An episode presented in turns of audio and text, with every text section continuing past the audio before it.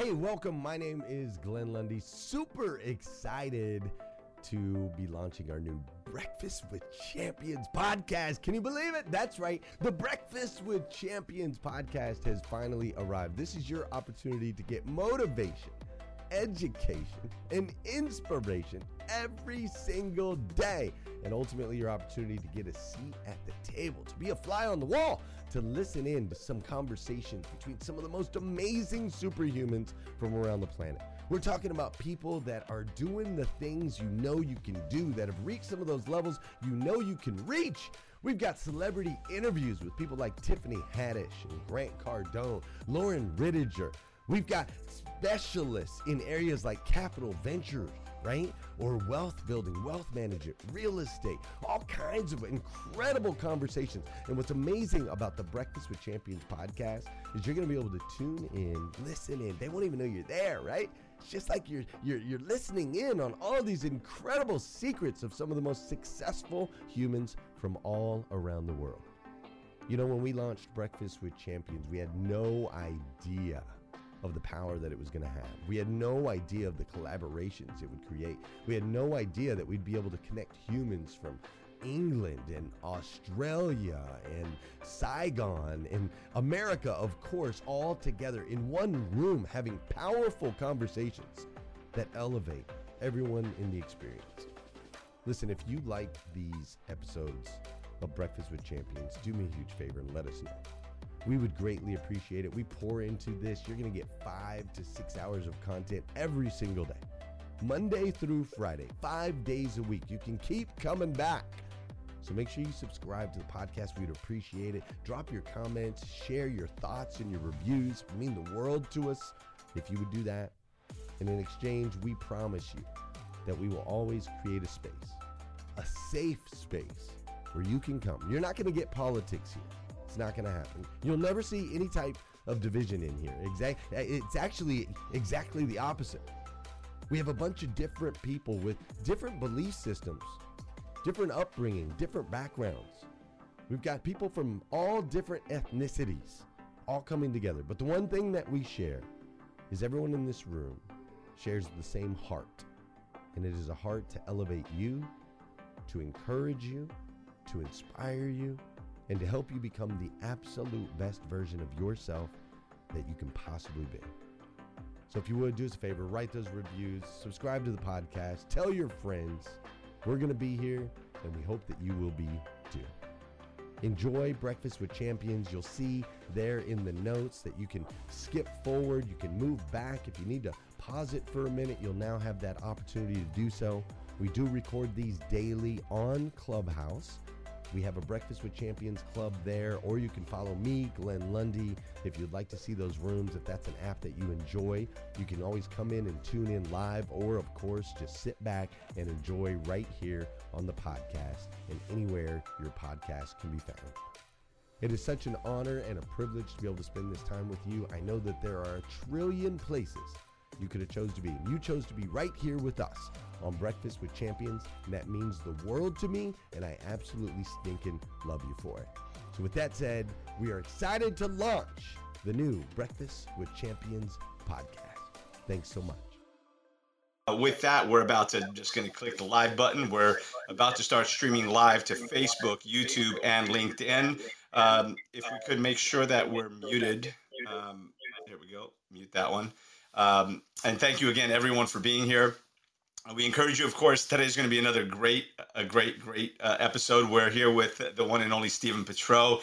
Uh, he's written a book that uh, we're excited to get into today. Uh, the name of the book is "The Stupid Things I Won't Do When I Get Old," and uh, I'm really looking forward to this. So we actually named this segment "Smart versus Stupid."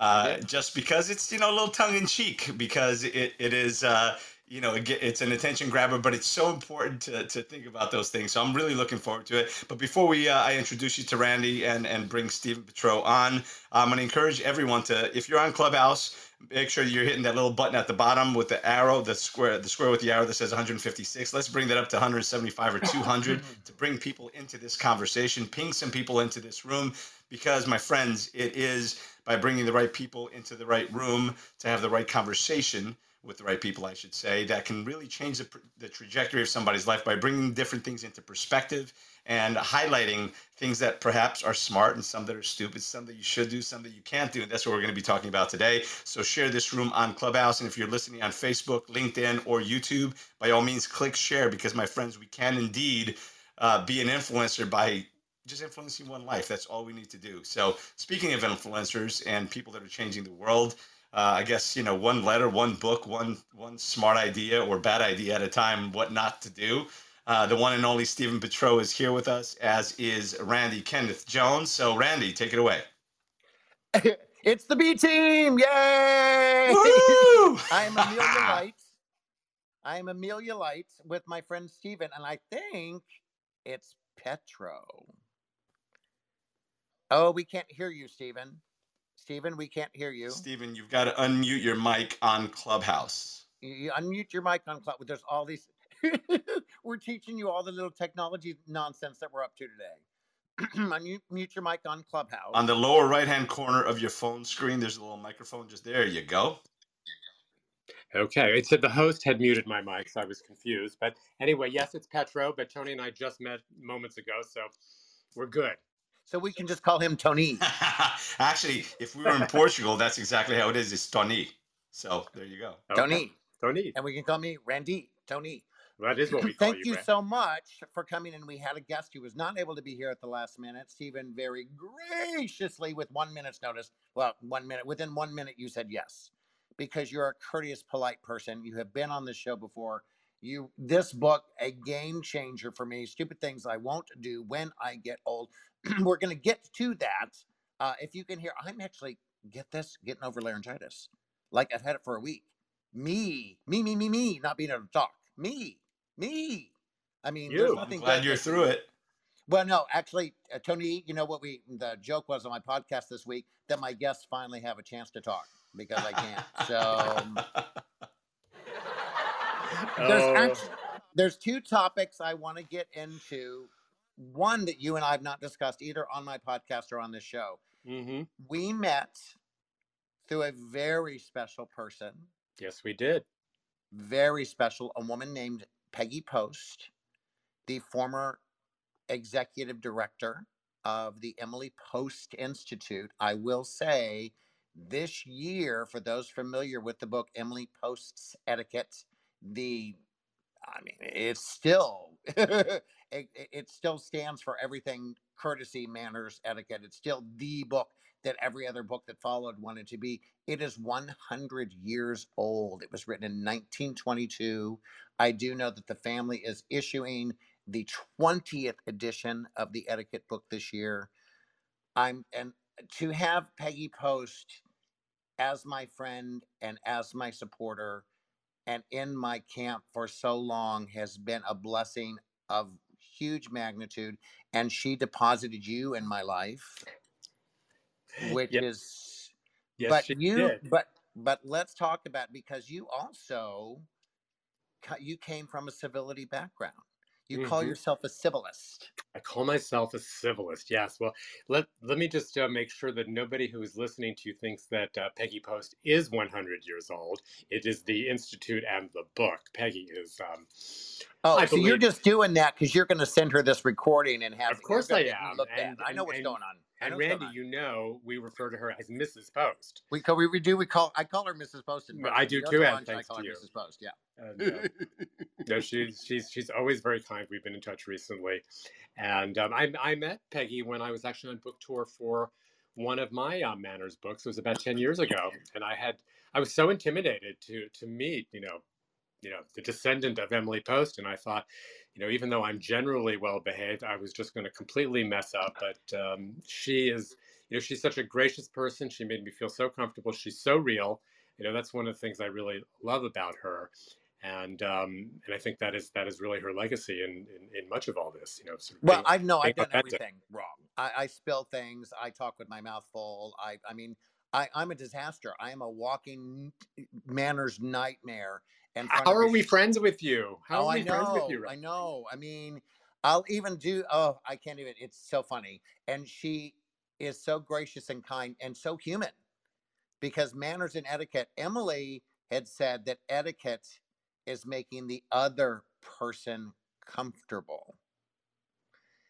And that's Peggy Mhm. because she really doesn't judge. My faux pas in the grand scheme of things are small because Peggy will judge you by your heart. And I feel comfortable and very that she's judged my heart in a positive way because the rest of me is a disaster. I mean, you put up with me. So how did how did civility become your career path early on? Well, I always like to joke that when I was growing up as, as a child, you know, I told my parents, oh, I want to be an etiquette advice columnist. And um, that was not true. I wanted to be a meteorologist, so I don't really know what happened. But I started out uh, giving a lot of advice to people. I guess I had some basic common sense, you know, in my 20s. And then I fell into a magazine column, and all things seem to start with a magazine column. And before I knew it, I had my first book. It was the result of a blind date. I actually had been set up with um, with a, a, very nice man, and um, he collected vintage cookbooks. I collected vintage etiquette books. We both had had cancer, and our friend Laurie Grinker thought, "Oh well, this will just be a great match." Well, it wasn't a great romantic match, but it was a great friendship match. And uh, he was an editor at HarperCollins, and he uh, he took took me on and took my first book, and that was the great um, sardonic comedy writer David Rakoff, who um, who has unfortunately passed um, from his cancer. But uh, that kind of um, sort of leapfrogged me into um, into these leagues, and um, from there it's been one thing after another, one problem after another. Are, are well, talk about that. Good segue. Are you as surprised as I am by how, as my grandma Jones would say, how hateful we've become? in a million years, I would have not told you in 2010 that we would be such a Grandma Jones hateful society, so judgmental. So I, I have to believe that the fact that people can hide, well, frankly, right now I'm hidden. I'm still on Clubhouse, but I'm still a voice that's Mhm. hidden. Not, it's not like somebody can be here to really do anything to me if I say something they don't like. You know, are you shocked by this level uh, of dissension, hate, You know, it, it's really been a, it's been a long time coming and um, you know we can see from surveys about civility how we've gotten to this point because we've become sort of increasingly dissatisfied with with civil life in this country with the way people treat each other with the lack of uh, basic respect with the fact that we really don't know how to listen to people anymore. And part of that is you know part of it it's easy to blame social media for that. You know we get in our silos we type in caps we kind of shout we don't have to have we don't have to be friends with people that we don't agree with anymore. But uh, it's it's kind of easy to blame technology. We have to own our behaviors you know. You know we look at politicians and we say well that's egregious behavior that's egregious behavior. But we have to look at what we do in our daily lives and and own that and change that. And um, i've kind of started this new um, uh, set of commitments. And one thing I'm trying to do is to be kind to someone else at least once a day. And there's actually a number of theories about the viral nature of kindness. You know, we kind of know the viral nature of being mean and being being a bully. That gets replicated. Same thing is true when we're nice to people. So if I'm nice to you, Randy, Tony, you're going to likely do something nice to someone else, and that's that's what we're trying to do here. We need to model that behavior and change the tone. Yeah, I love it. If I, if I may just jump in, a random act of kindness is Mhm. contagious, right? You know, we're, we've been talking about contagion for the last two years. Well, we can also Exactly. kindness. You know, we should have a pandemic of kindness, right? And just spread it everywhere because it does start with you. Um, and I absolutely love that. And unfortunately, you know, and we, uh, just as if just before this, we're not going to get into that conversation, but just before the show started, I said that the biggest problem that we have in this country is, and the world, is we've lost the ability to have a civil discourse, to have a, a, a, a debate, a civil debate, and still walk away as friends, as opposed to, you know, you're wrong and I hate you and I want you to end. And, you know, it's, it's just too aggressive. Yet, yes, the media has a lot to do with it. Social media has a lot to do with it, but so do our leaders, right? And that's what's happening right now.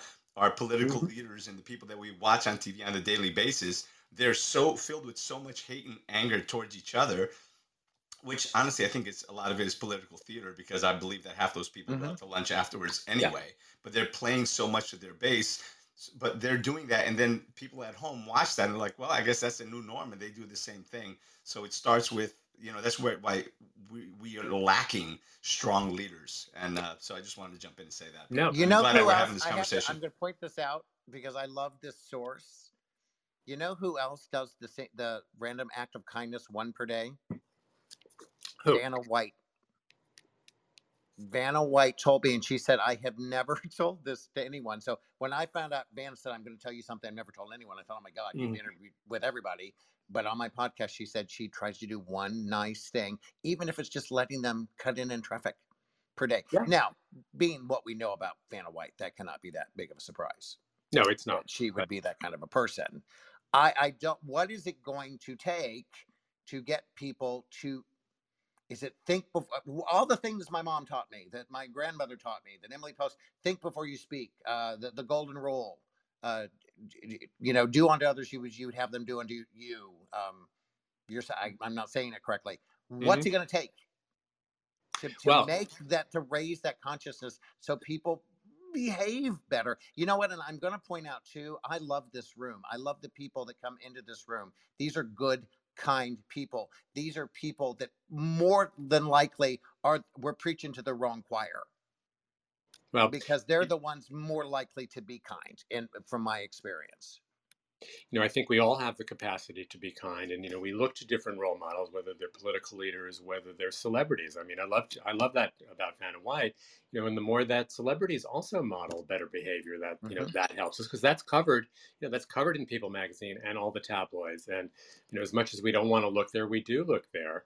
But you know, we also say, well, this is so hard to do. If you look to the pandemic, you know, which we're still at the tail end of, you know, people acted so much better during the pandemic overall, you know, and especially at the beginning. Do you remember the fight? You know, remember New York City at 7 p.m. every night, people would come out and clamor and you know really support the um, first responders and provide you know food and other other things. That's what we're talking about. It's not really a big deal, and um, you know we're not going to get there until we say that that's what we want and that's how we act. And I think we're really at that point.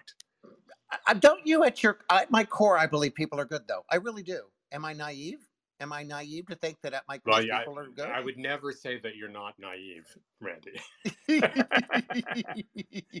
but but I, I do think you know I do think um, people are at their core good. I think that you know, and the, here's again where the pandemic has not been our friend.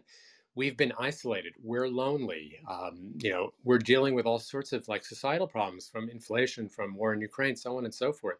You know, that kind of just um, raises the temperature. And I, I have, you know, I've found, you know, I have snapped at various times when normally I don't think that I would have, and it's been, um, you know, I've been kind of surprised, and then I try to own it and, and apologize. But it's it's it's a challenging time, you know, and the mental health problems are really increasing the past several years, and that has a big impact too. One of the things that I have said, my children are 31 and 33, that I truly don't think we've invented a new way to misbehave. So we're so critical of the millennials and the younger kids. Well, we were being criticized too. I'm I'm 60 this year. We were being criticized. You know, I think we're always criticizing kids, but I, I'm going to give you an example because this really did surprise me. I was teaching a class on storytelling to a corporate group, and I had one of the students, and I'm very I I believe my public speaking, my storytelling classes are based on positive reinforcements. What you do right. Mm-hmm. I try to emphasize more what you do right to really build upon those because so much of that is just making them feel good about themselves. So I have a student call me because she came in. She did not do the assignment correctly. She wasn't, in fact, telling the story. She she made an introduction, but she did not include a story. And I said, you know what? You're not including the story. You're not actually doing what you know we had wanted. Why don't you sit down and we'll come back to you? So we one by one, every student gets up and they do the assignment wrong. And I discover that every single one of them has not read the article that I gave them and is winging it. Mm-hmm. single one of them. There's no preparation whatsoever. they ran in at the last minute to do it and therefore since they didn't pay attention they all did it wrong and i'm going politely from person to person to person explaining that you did this wrong i have student number one call me and she starts well i just wanted to share with you that this is how you made me feel and i went oh my god really and i'm being nice i'm being Mhm. nice but i'm hearing what i believe we have taught the and I, I I pre I appreciate the approach rather than attacking. This is how I felt, but in my mind, I'm going seriously. Basically, the cheater is calling me and telling me that I made her feel bad for cheating. I mean, that's the way I saw it, and I was like, "Oh my God, where? How did this happen?" I was very nice, and I explained to me. I said, "How do you think I felt?" when Mm. seven people, one after the other, got up and disrespected my time and did not do what they had agreed to do. And did she answer you? What was her you answer know, to that? She well, no, she actually she engaged in a really good conversation. I mean, she's Yeah. real, real, real, and that's the thing. She's such a good person. They're all lovely people, every single person. But I was shocked that that she she actively made an excuse for simply not doing the work that she was supposed to do and and and telling me how I made her feel. And I was nice. Her feelings were based on her experience. She made those up on her own. I mean, she was feeling guilty because she didn't do it right. You know, I knew that I didn't do that. Well, we also You know, tend to live in a victim society these days. Everybody's, you know, got to be offended by something. Doesn't matter what you're saying, somebody's going to be offended by it, uh, and everybody's a victim. And again, that's kind of being propagated, unfortunately, by leadership. Um, so it's, it's just it's it's an interesting, uh, actually, conversation to have today and every day. So um, loving loving it. Yeah, I don't, you know, Randy, though, I don't know how much it's generational because I, I will, I'll, I'll be the first to admit when I was in college, I was not, um, I was not the student that necessarily I would like to have had, you know, where I teach. You know, I got, I went into class often unprepared, so on and so forth. And um, so I tend, I, I tend not to think that sort of the generational blame game is very helpful in either direction because often, you know, Gen Z and so on, they will blame um, boomers, et cetera, for for, for much of the world's problems and, and we are responsible for much of them but that doesn't get us anywhere and you know blaming them by generation i think you know just kind of reaching out and making connection with someone and having you know having conversations that matter where you get to express yourself and where in this case she does that's how we that's how we change people I just I found it so surprising that it happened because it's probably the first time that I actually saw an example of what I thought was a something that was actively being taught to a younger generation that was Mhm. probably not taught to me yeah because it was just a surprise. What topics when you're discussing civility, what topics are you what's coming up the most these days? well um We complain a lot. I'm complaining. Okay. I'm to, I'm raising my hand. I'm admitting I'm complaining. Everybody's so mean. Boo hoo hoo. I'm going to take my toys and go home. I'm complaining. We're all complaining about how rude and mean and awful everything is. And I, I'm, I'm joining that group right now and admitting to that. I'm Mhm. begging you to tell us what you're talking about right now that is helping people get beyond that. Well, what I am talking and writing about a lot these days is language and why language matters. And you know, so that that gets kind of controversial pretty quickly because if you're on, you know, if you're on the right and you know and and you will then be accusing me of being woke or overly woke in terms of um, talking about talking about language and um, you know and some on the left also you know don't like this but i'm, I'm very much a, a believer in using words that convey respect. So, for instance, if someone is transgender and they have changed their name or they've changed um, their pronouns, um, they may be using they, them, and their instead of he or she.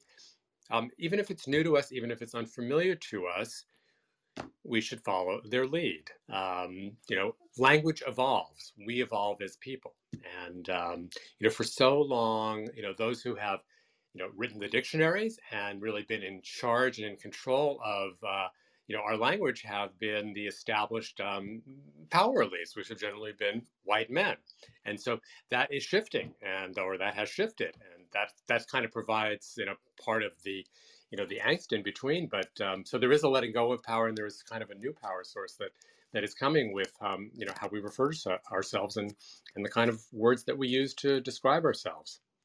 Is it safe to say that think before you speak is still a really, really, really good idea?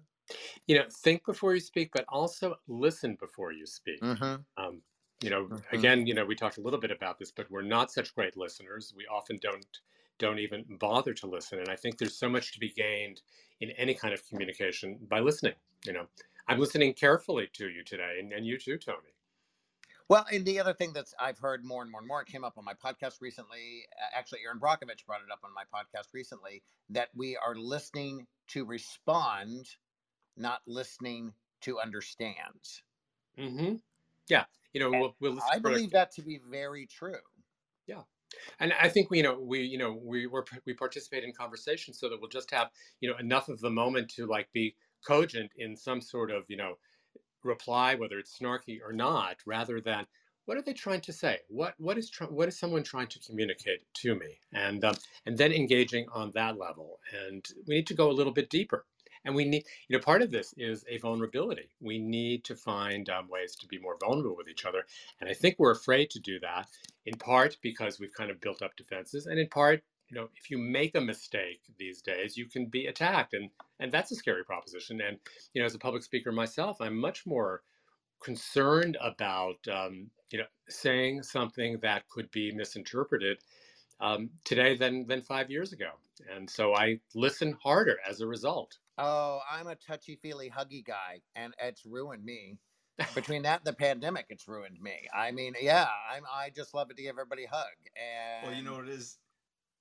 Go ahead. Sorry, Randy. No, no, no. Go ahead, Tony, please. I was going to say we, we're living part of a cancel culture, which is another another problem. Is everyone's so overly sensitive that if somebody says, because we have to remember, you know, there is the the, the the the the right of free speech within limitations, of course. Yet sometimes just because someone doesn't agree with you, the other side, it's the cancel culture. They just everyone attacks you, and that's kind of that double-edged sword of social media. You can be destroyed because someone misinterpreted what you said and today with editing software and everything else they can just show the snippets that make you sound like a monster or take things out of context so we do live in an interesting time yet i do believe that when you speak your mind the the, the people your you know they say your vibe attracts your tribe well when you speak your truth regardless of whether it's popular with one side or the other you're going to bring the people to you that believe and have the same ideologies as you and everything else. Yet so many people are so afraid of being canceled, and they are.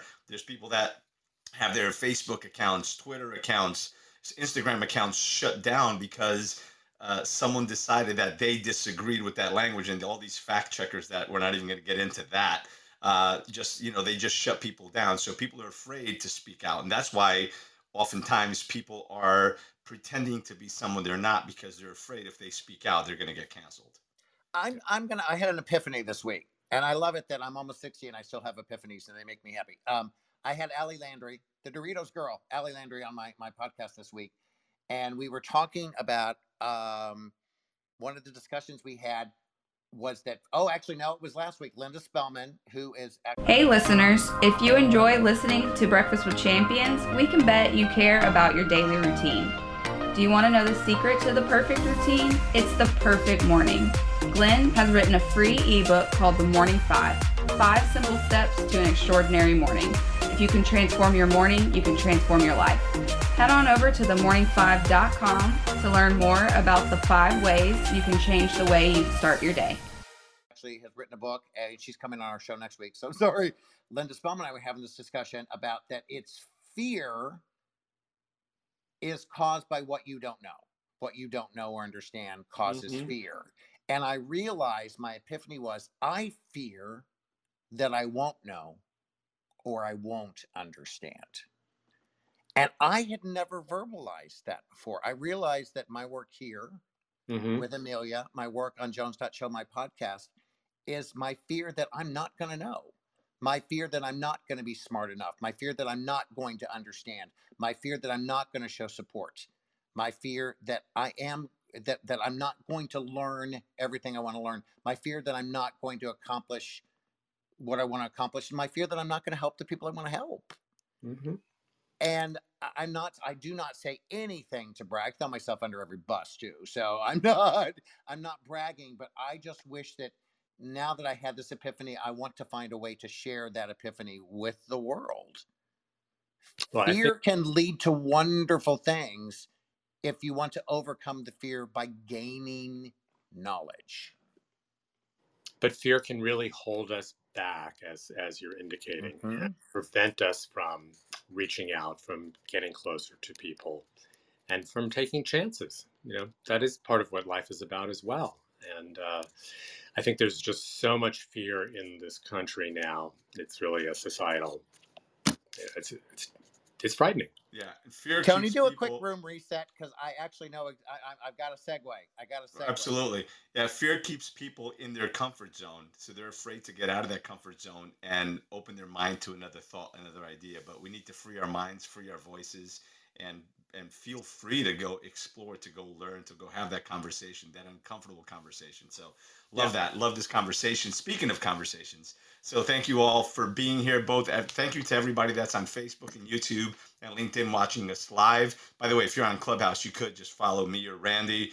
Uh, and uh, and on Facebook or YouTube or LinkedIn and find this stream so you can watch us, not just listen to us. For those of you on Clubhouse, we thank you for being here. We encourage you, of course, both on social media and on Clubhouse to share this conversation, share this room, invite people uh, to partake in this conversation. I know a few friends of mine have already shared uh, this video out, so thank you for doing that. Uh, on Clubhouse, make sure that you're clicking the little box at the bottom uh, and share this room to your hallway so it's easier for people to find us ping some people into this conversation as well. The ones that you know could and should be here that need to hear this, that need to hear that smart versus stu- stupid conversation. Perhaps the things that you don't want to do, you shouldn't do as you get older. So, uh, th- and we're going to get into that a little deeper in this next half hour. So, thank you so much for being here. And of course, we encourage you to click the link up at the top. It is pinned. Stupid things I won't do when I get old.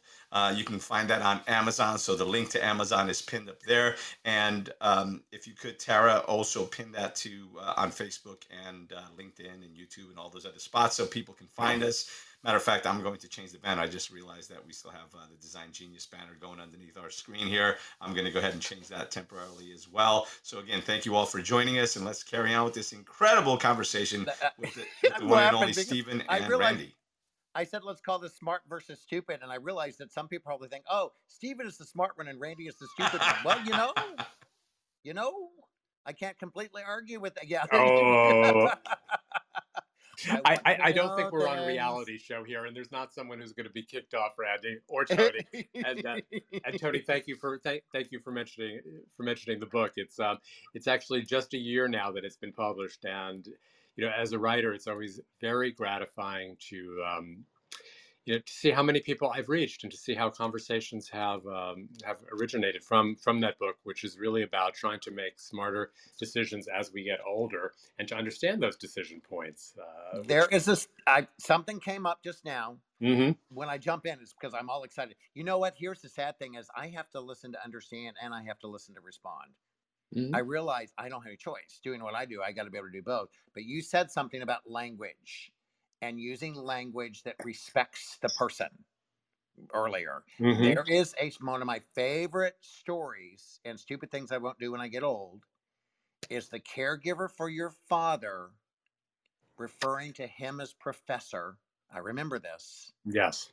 Because by he he'd been retired for quite some time but by referring to him as professor, she was respecting how he saw himself. And they had this wonderful relationship. And it is, oh, it's just one of my favorite, favorite, favorite stories from this book. Yeah, I'll, I'll just tell a little bit more about that. I, I hear my dog is starting to uh, to bark. But, we uh, never know. Yeah, my dog Alexander has no problem joining the conversation here either. So we're good. We're good. But um, yeah, my dad had um, taught journalism at NYU for I think 25 or 30 years, and uh, he was always referred to as Professor Petrow. And you know, you could see when he was working, he would just light up that way.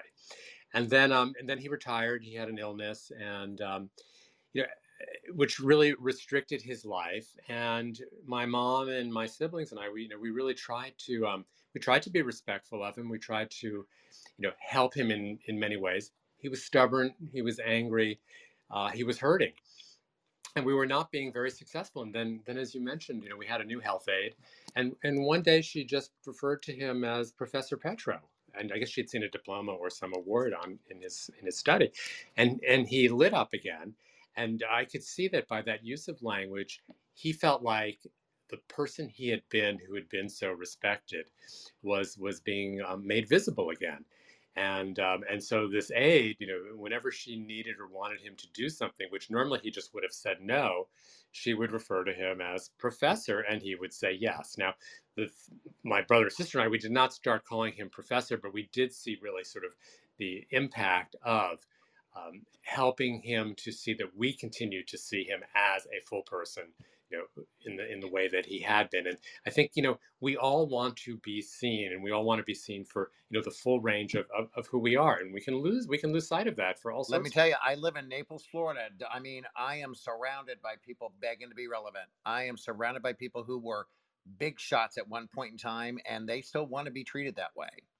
They don't always earn the right to be treated that way but they certainly want it. Relevance feeling that you have purpose, feeling that you're needed, that you're wanted. I, am so aware of that. Okay, so let me do my commercial for you. How much I love this book. You know, you can be quiet for a minute because you know I, I love the book, and you'll let me do the commercial. I am, as I said, almost sixty.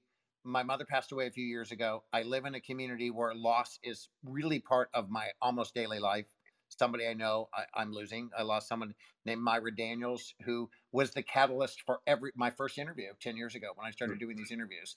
Uh, I lost her this week. So I my father is 91. He lives on his own. I'm so aware of loss. I'm so aware of, you know, wow, I don't keep it if I don't think my kids are going to want it. And I'm only 60. Mm-hmm. I mean, I tell them that. I said, if I don't really think you're going to want it at some point in time, I'm not going to keep it this book to me eh, opens a conversation that I think is so critically important, not just about how I want to age, the stupid things I don't want to do. And we've also discovered I do many, many, many stupid things.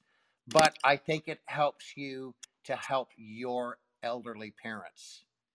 And you may be 35 or 40, and I'm sorry, but you know what? It's not too early to start you know, thinking about reading books like this and becoming aware of trying to be the be- the best support system you can be for your mm-hmm. parents in the future.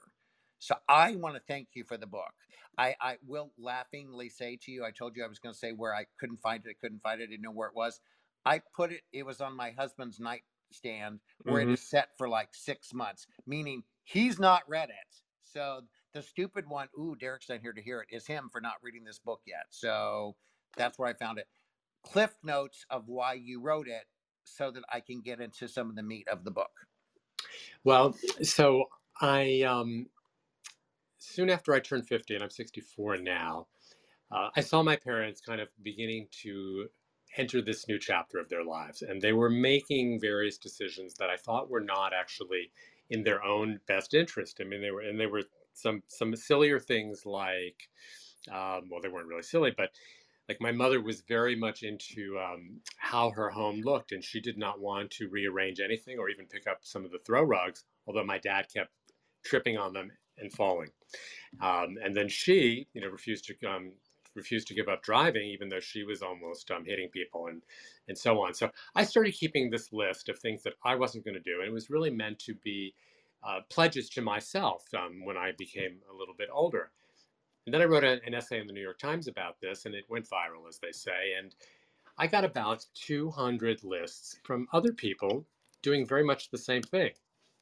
The stupid things they weren't going to do. It was hilarious. There was a lot of overlap. But I could see that we were a generation that was trying to be smarter, do smarter than our parents. And so that's how that's how the book came to be. And those are the kind of conversations that um, you know that that we've had. You know, it's kind of funny. I don't think you can see it. I'm going to see if this this works. So um, this step ladder is right here, and the first time I had to implement one of these was about a year ago, and I have this bookshelf behind me, and I needed to get a book off the top, and so I I got on the desk and I got my another foot on the chair, and I'm jumping up in the air trying to reach this book, and I go, that is one of those stupid things, Steven. Stop it. And there's a step ladder right, you know, right, right in the closet. So today, as it turned out, just um, serendipitously, I needed a book from there too. I didn't even think about it. I went and got the step ladder. And so, you know, these are kind of uh, the decisions we might not think about, but they're little trade-offs where, okay, maybe it's impacting me a little bit. It's infringing on my, you know, my 30 something self, but it's it's helping me to stay independent, helping me to stay uninjured. And so there, there are lots of um, little decisions that we make every day that can help us live um, better and smarter. And so, oh yeah, Ken Jones been changing a light bulb on his own, and he fell down. My dad did. My dad's in great shape, and I'm like, Dad, I would, I shouldn't. I work at home alone. I shouldn't be changing a light bulb. Yeah, by myself. Yeah. You know, my, what, what, my, what, what my, are you doing?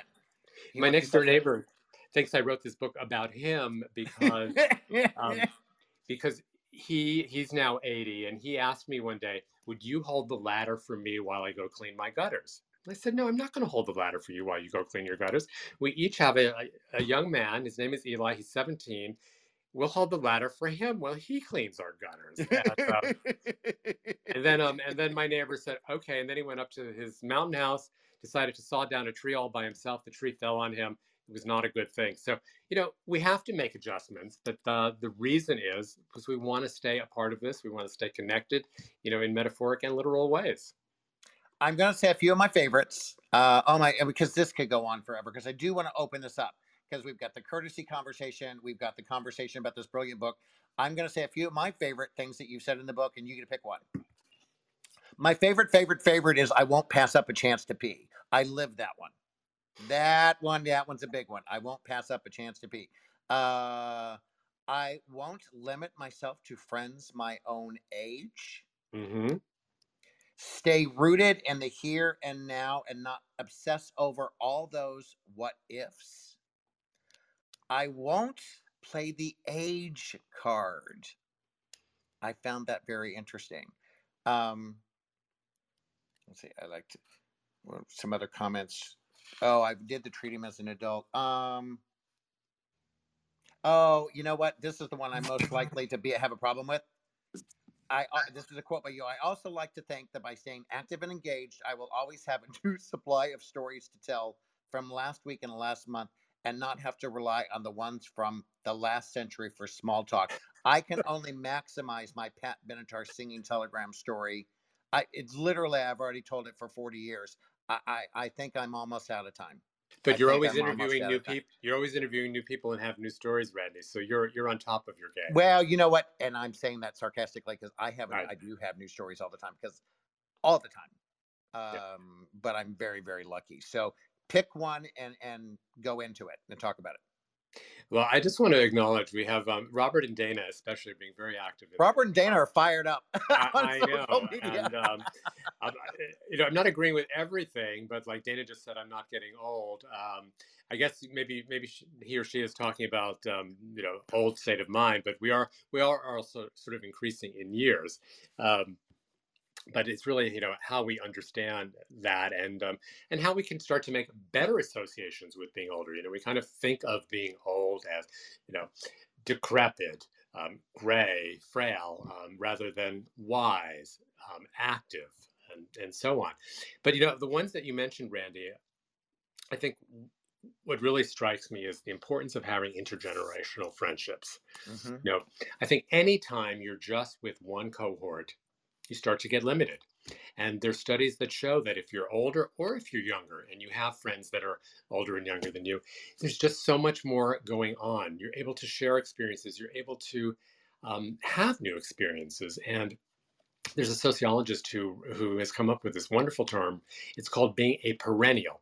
So instead of being a Zer or a millennial or a boomer, perennials are curious, perennials are engaged you can be a perennial at any age. You can be a perennial at 25, at 50. You can still be a perennial at, at 80.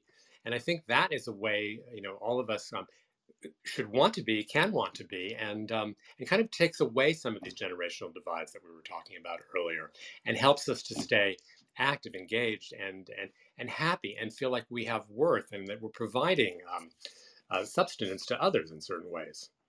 Would that be Gina Pell by any chance? That would be Gina Pell. So I'm just I'm kind of showing off that I have it in my notes because that's actually ap- the perennial thing is absolutely one of my favorite aspects of this. Mm. Fascinating for me that happened recently. Sound like a commercial for me, but my first fiction book comes out.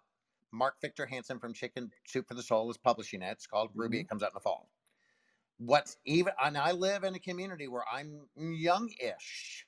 Mhm. I'm sliding up the scale, but I'm still youngish. So having relationships and friendships at different ages is much more difficult to do where I am. I'm lucky two of my best friends are my children. They're great. Mhm. But I have to point out one of the aspects of this book is that, and this is what Mark Victor Hansen wanted, he asked me to do. Every character was above age 60. All every main character was above the age of 60. They all live, laugh, learn, and love, proving that that still happens beyond the age of 60. But what's interesting, I've had all these beta readers who read it. Guess what age group is getting into it the most? The youngsters, Mhm. the 20 somethings, the 30 somethings, and the 40 somethings Yeah. are the ones that are finding all the subtext. And the ones that, and they're not reading a book about old people because I didn't write a book about old people. They just happen to be that age Mhm. and that was a, such a big epiphany for me that my younger friends were getting my work on a level that I didn't anticipate. Well- Extraordinary. I, I what what and I, had I not given them the chance, I mean, initially it's like, oh yeah, my my my audience is forty five plus. That's it. I was so Yeah. wrong. Well, I you know, was I was wrong. I was surprised too with this book because um, when it came out, I thought the audience was really going to be mostly 55 plus, and then I've done a lot of bookstore events and and, and public talks over the year, and there've really been sort of two distinct groups. There've been um, 55 plus, and then they've really been like 30 to 55, and they're the they're the kids of you know their parents, and and often they've come together and they've used the conversation in the book to have conversations and to start conversations between themselves. And and you know this, Randy, about me. I try to bring humor into some of these, into a lot of these topics because they're kind of hard: aging, disability, vanity, illness, uh, death, and dying. And so there there is a lot of humor in here, but it's a way to open things up, make things a little bit less scary. And you know, and I've made myself vulnerable in this book in part so that others can follow suit and realize, okay, you know, Oh, you are honest. You were you were honest to a fault. Yes, I am honest to a fault, and you know, and and don't go where I think I'm not doing it. I'm not doing it. I'm not doing it. I'm not doing it. I would Tony, Tony, I, I talk in the recitals. Tony, I talk in the book recitals. about erectile dysfunction. I own it, um, but Randy really you made do. a banner headline out of it last year. So Oh, that's funny. No, And, you know- listen, I love the fact that you put this book, and I can't wait to get it because the reality of it is the people who need to read it are the 30 to 55 so that they can Oh, start so true. making those pivots and those corrections before they get there, right? That's why you wrote the book, not just to let people know, but to kind of forewarn. You know, they say forewarned is forearmed, yes, right? exactly. and uh, knowledge is potential power. If you know, at least if you screw it up, you know you screwed it up. Right. I want to open this up. I mean, like I said, th- these shows can always last hours. Um, uh, please, y- everybody in the room, give us thoughts and some questions you may have for Steven Petrow. I'm kidding. Tony, Tony, you start. What question do you have for Stephen? And then we're going to allow people from the room to, to jump in and ask a question. Fantastic. And by the way, uh, I, I prefer that you put your question, uh, send it to Tara, or put your question in the chat so we can uh, we can kind of go in order so that we don't have an unruly unmiking of a thousand people at once. So- I will let you guide that process, and I will just smile and be happy and appreciative. All right. Well, i and I'm going to allow Tara to message me so that we know who to who to pick up. Uh, so listen, fantastic. So let me ask you a question. The question that I guess I have is, what is that one thing that you're like? There's just you know, obviously you have a whole bunch of things in this book, and I love that you had other people come in and, and write 200 li- two lists and Mhm. send you stuff. What's that one or two top, or say that your top three to not limit you to one? What are those top three things that you're like, hell no, I I'm not. I've done it before, and definitely not going to do it, and nobody should do it. What would th- what would those be? It's the Well- P one. It's the P one. That's a good one, by the way. Well, that that that that that that is that is Randy's takeaway. Um, you know, the, the P one, which is you know, go to the bathroom, um, even if you don't think you have to. That is more um, male oriented than, than female oriented. I want to I want to note that. So uh, and I, you know, I learned that lesson when I was on um, the uh, 405 in Los Angeles and uh, tried to use a uh, Coke bottle as a pee bottle, and that was um, kind of a disaster. So uh, yes, I've learned that. But you know, one of the ones that has had a lot of resonance is uh, the chapter that's called um, "I Won't Join the Organ Recital." and mm-hmm. um, and the organ recital to uh, to tell those not familiar with that phrase is you know, you tend to get a group of people 50 or 55 plus, and the conversations when we were younger would be like, what's happening in our jobs? What's happening with our kids? What, where did we go on vacation? And now they're like, what's happening with our bodies? And I've got an ache here. I'm going to the doctor for this. I've got sciatica, and so on and so forth. And you know, it kind of like spirals and snowballs so that you know, it seems like all we are are our ailments. And um, and the problem with that is we're not. Um, but studies have shown that you know the more we define ourselves that way, the more we talk about ourselves that way, the more we think about ourselves that way, and that's that's kind of the the negative associations with aging, and that cuts our life short our longevity can be up to seven and a half life, seven and a half years shorter if we think that aging is a negative thing. So, you know, we kind of really want to um, break break out of that. And I say, you know, limit limit conversations about illness or aches and pains to you know to one drink, and then and then and then move on. And especially if they're um, younger people around, you know, we don't want them just to say, oh, that's who these people are they're ill, they're infirm, you know, rather than they're active, they're vibrant, they're doing things, they're volunteering, so yeah. on and so I'm raising my hand saying it's easy to, to get sucked into that conversation. I'm admitting that. I live in Naples, Florida. I've, I've been part of an organ recital. I'm going to. But you can you can you can stop and redirect any conversation, Randy. So we'll. I, I'm good. I, I have caught myself. I have caught myself. I have. Yeah, I, have. I, I actually love that one because you know I, I often say that getting old is great. It is the aging that sucks, right? But we're not going to talk about those aches and pains because you know the reality is where focus goes energy flows right? So the more you focus on what hurts the more stuff you're going to find that hurts. So best to focus on what doesn't hurt best to focus on the solution not the problem. So yeah. i love that one. And um and tony that actually you know kind of raises another another um, uh, thought that i talk a lot about in the book which is we tend to conflate aging and illness as though they are one thing. Aging is like a natural state um, illness is a disease state and they're they're not the same. And so you know illness is our enemy. Aging is not necessarily our enemy. It's it's it's when they might overlap but we need to think about them differently. There's so many you know vibrant people who are in their you know 50s 60s 70s 80s and, 100%. and so on. And um, you know and it's when they become ill that um, you know the world gets a little bit darker and smaller but uh, but not just by getting chronologically older. Yeah again it's the aging part but the the, the, the aging is great. It's the it's the the, the what so, questions do we have, Tara? Do you so, have, have has Tara um, sent you anything? Yeah, I, she hasn't yet, but I am going to say just one thing to that. Uh, the reality of it is, when we what we focus on, we get right. Um, there was something else I was going to say to what you said, and I, it just it just fell out of my head right now. But um, yeah, that's because you're getting old, Tony. That's because yeah, you're getting old. This is true. This no. is one of my things. Listen, this is why I'm normally writing things down, like even if it's just a one word thing, so I can come back to it. That's okay. Lists, listen, lists are definitely our friend. Oh, without a doubt, 100. percent And you know the the and, and if you think yourself, you can think yourself sick. You oh, that's what I was going to say.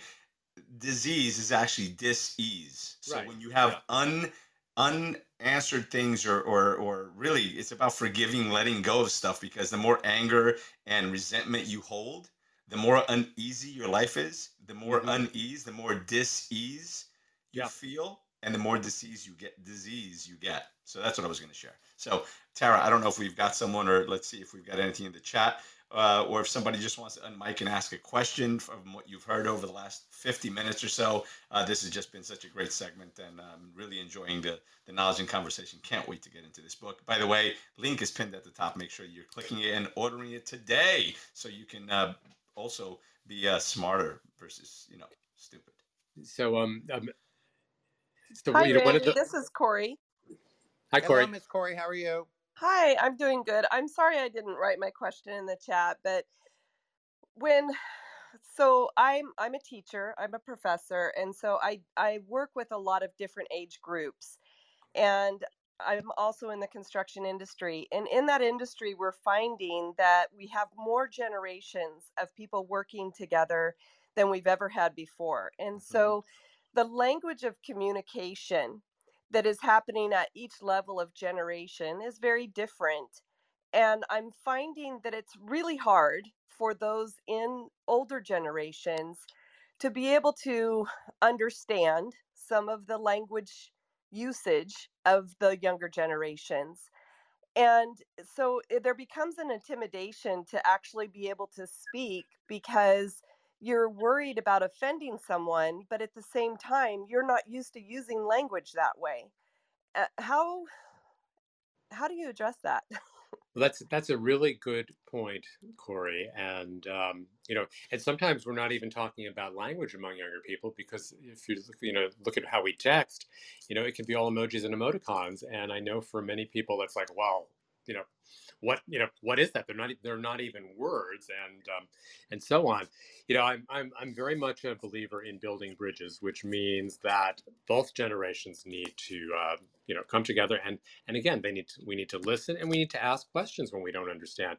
You know i know my generation we had certain slang that our parents didn't understand and you know in part that was to kind of uh, sort of define ourselves in a certain way and to be you know separate but um, and so there's a little bit of that going on but you know, we need to ask, you know, Urban Dictionary is like this great resource when you don't know what something means to to go look it up and see what it actually means. Um, but asking is is really is really helpful, and that that can lead to another another kind of conversation where we learn a little bit. Thank you so much for the question. Oh, Tara posted one right here. What are you focused on within the next six months? Biggest goal, and how can people reach out to you? That's actually three questions. That's three questions. So that's, that's three. Those are great questions. So people can reach out to me. I have a website. It's my name, stevenpetrow.com. And um, you can, there's contact um, information there. Um, I'm working on a new book so that's um, that's going to take me a little bit longer than six months, but um, I recently signed a contract with Random House, and it's um, it's a book about joy, finding it, uh, cultivating it, and sharing it. And in part, it comes out of this book. Um, so it's one of the lessons that I learned, and um, so I'm really excited to to be to be working on that. It's due next summer, and then Randy, it'll be out in the summer of uh, 2024. So I hope to be on your podcast again. Then. You will be on my podcast, I'm sure, probably before then. um, and then, you know, so my biggest goal, my, my biggest goal is, is that that's my, um, you know, my biggest professional goal. I, I recently was at a retreat in Mexico. It's a wonderful place. It's called the Modern Elder Academy. Chip Conley, he's done the show. Chip Conley. Yes. And actually, I will say Chip Conley's show on my podcast is consistently just one of the highest rated shows ever. Well, it he's, an, it he's stays amazing, at the top of my list all the time. He's an amazing person. He's an amazing teacher, and that um, this workshop was really about learning how to be more vulnerable with others and how to mm-hmm. how to sort of you know we all have like these tapes in our head that are let's just say not always the most positive. They're critical, and you know but everyone has them and so part of this was like sharing them and realizing sort of the universal universality of all of that and helping to diminish them and finding ways you know again ways to connect. And um, Randy, one of the exercises maybe we'll have to do this sometime it was like taking a partner and looking into their eyes for 25 minutes. Now i found this incredibly difficult and apparently i fell asleep sitting up with my eyes open because I didn't hear like the whole second part of this. Um, it was that intimidating, but you know, little practice it really kind of helps you see into people in, in in new ways. So it was actually it was a cool exercise. I think I could do that. My husband would rather die. It, would never happen. He he would be like, "No, I'm gone. Find me at the bar." It would never happen. But I think I could. Look, I love what Dana just wrote on social media. I wake up and shout for joy every day. It helps start the day and i can i get a visual on that that's a pretty sweet visual. Well in the end and one of my takeaways from from the modern elder academy is and this is not narcissistic but I, I look in the mirror i look in my eyes in the mirror every morning and i say good morning i love you i trust you. Let's let's go have a good day. But it's kind of a, a starting point for connection that hopefully i'm going to be able to share with others and oh i wake up in the morning and i look at the dog and say it's 5.30 you little yeah i don't have quite the same start to my day you know, we'll Randy, we'll FaceTime in the mornings, and uh, I'll look in, I'll look into your eyes. And Tony, you're welcome to join the too. morning. Well, listen, we all, we don't all have we all people say, well, I don't have a morning routine. Yeah, you do. It probably just doesn't serve you. But I do love that because, and I was sharing that this morning in in another room that I that I do. We were doing a room on forgiveness um, Mhm. in the morning, and you know, one of the things I share all the time is to do that mirror work, to look in the mirror and tell yourself, I appreciate you, I forgive you, I accept you, I love you, whatever it is. But while you're doing that, it's not just looking in the mirror because most people just look in the mirror, they look at their hair, they glance at their eyes, they look at their ears, their wrinkles, their teeth, you know, maybe that's extra skin, the way that they look and everything else. But seldom do they look at the mirror. Seldom do you look at the mirror and look in your eyes for more than two or three seconds. So I'm going to challenge everybody that's here. And, and Randy, if you haven't done this, look at yourself in the mirror and do not break contact for at least a minute. A minute. It's only 60 seconds. And and it'll and and but say the words, right? I Mhm. appreciate you. I accept you. I forgive you. I'm proud of you All of whatever it is you long to hear from other people do that. It will change your life. And the longer you do it so i've never done it for 20 minutes uh steven so i i, I will i will absolutely accept that challenge. It will change your life. I have i saw a, a field combat medic 27 year field combat medic in the field break down in front of me after Mhm. looking in the mirror for for just five minutes and he says tony i haven't seen myself in 20 years matter of fact there hasn't been a mirror in my house in 15 Right. I, because he was ashamed of who looked back. So the act of looking in the mirror, that mirror work is so freaking powerful. I'm so glad you brought that up, Steven. And I'm just going to mention one last thing because I know we're just about out of time. So another thing that I've been doing that came out of um, um, the MEA Modern Elder Academy is, I um, this is a um, it's, it's called my it's a mindfulness journal, but basically it's a gratitude journal. And so every day, no matter what, I write down two or three things that I'm grateful for before I go to bed, and it really um, it makes me think of the positive because you know we all have negative things that happen during the day or that we're vexing and, and this and that. But to go to sleep on a positive note being grateful for the people in your lives you know my dog you know the, a beautiful day it can be small things it can be big things there's so many studies that show that this has a positive impact on our psychology so you know if there are two things to take away from this you know it's the mirror work and it's um it's finding ways to express gratitude Yeah, and gratitude is another key. I mean, forgiveness, gratitude, that mirror work. If you write down, I promise you, and, and this is another challenge, I challenge everybody to do this. Write down three things you're grateful for every night. And it could be the same thing, preferably add three new things. And when you Mhm. do that at night, you'll also sleep better because you'll go to Yep. sleep thinking about those things that you want instead of going to bed thinking about the bills or that thing that isn't going right, the things that keep you up at night. You know, I, I love to say that I don't care what keeps you up at night. I want to know what wakes you up in the morning because plenty of stuff will keep you up at night. Yeah. But writing down your gratitude at night sets you up for a restful sleep and Yes. more pleasant dreams. And then starting in the morning saying, What are you grateful for? also gives you a better day.